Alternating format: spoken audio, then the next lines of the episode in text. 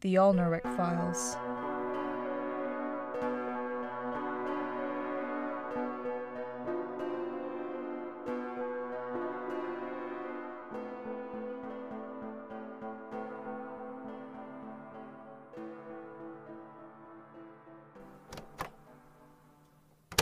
Ah, there we go. We're rolling. We are rolling. that was supposed to be a clapperboard. There we go. Nah, I'm avoiding that shit at all costs. Oops, can't swear. I hear excessively pestering your coworker that toe workers. I hear. I hear excessive. Stop laughing at me. Sorry.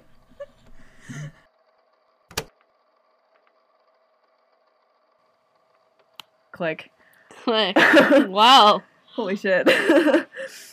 I like your voice for that. Thank you. I don't know if it's the right voice or if it was consistent, but it was a voice. Fun. it's a fun voice. Thanks. I was trying to. It's funny. That, so, um, tip for all you listeners out here: if this gets on bloopers. Um, my Rosie Poindexter voice is my impression of um, James. James. Yeah, yeah. like James's Adrian voice. Um, I I don't know whether or not that it probably will translate. I don't want it to be like stereotyping bootleggers as having a transatlantic accent. I mean, that's the media does that anyways. that is true. We'll just be perpetuating it. that yeah. Joni, seriously, I'd tell you if any of us saw this size wax cylinder sticking out of one of the shelves. Well, actually, it would be in a protective box. I'm gonna take that line again because there's innuendo there and I don't like it. There is. Also, I hope you know that every time I say fist sized wax cylinder, I'm pumping my fist forward.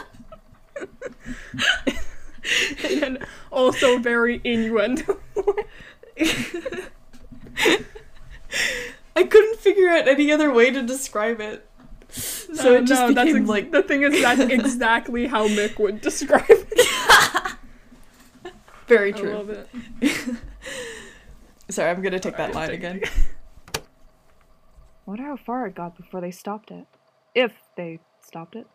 Oh, that was weird. I don't know what's going on with that sound inflection there. If they stopped it. Oh. it kind of sounded like you were like, whoa, Whoa. spooky. Well, actually, we'd be in a no. Oh, I made a weird noise after wood. it was like weird. Actually, it we'd be. it we'd be. It's 420.